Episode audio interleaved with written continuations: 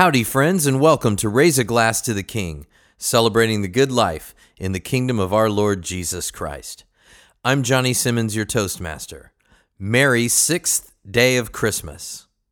Tonight's toast is a little bit late because I was up at our church for a wedding. And so the whole way home, I've been thinking about how I can tie a wedding into Christmas. Well, of course, the solemnization of matrimony in our prayer book is full of all the rich, rich imagery of marriage as a picture of the spiritual union between Christ and his church. But thinking specifically of the incarnation of our Lord, you know, his coming into the world could have broken apart a marriage, and that was what St. Joseph had actually resolved to do.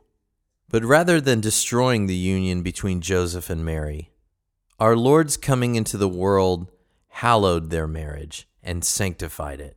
Our Lord Jesus, who had created man and woman, male and female, so that a man would leave his father and mother and cleave to his wife and become one flesh with her, also chose to come and be born to a couple, to a man and to a woman. The Word became flesh and dwelt among us, but not in some generic way. He dwelt in a family, as the son of a husband and a wife. So let's celebrate his coming into the world and sanctifying that union. Whatever you're enjoying this evening, raise it up with me. Here's to King Jesus, the creator of marriages, the one who blesses marriages, the one who loves his bride, the church, the consummation to whom all marriages point. To the King.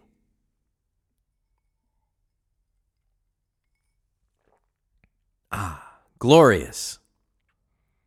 Thank you for joining me, my friends. I hope you have a great night. Tonight's toast was a delicious Old Chub Scotch Ale from Oskar Blues Brewery in Austin, Texas. Come over to the social medias and say hi. Raise a glass to the King on Facebook. Cheers to the King on Twitter and Instagram. Like, share, subscribe, rate, review. Sing our theme song. The music is in the show notes.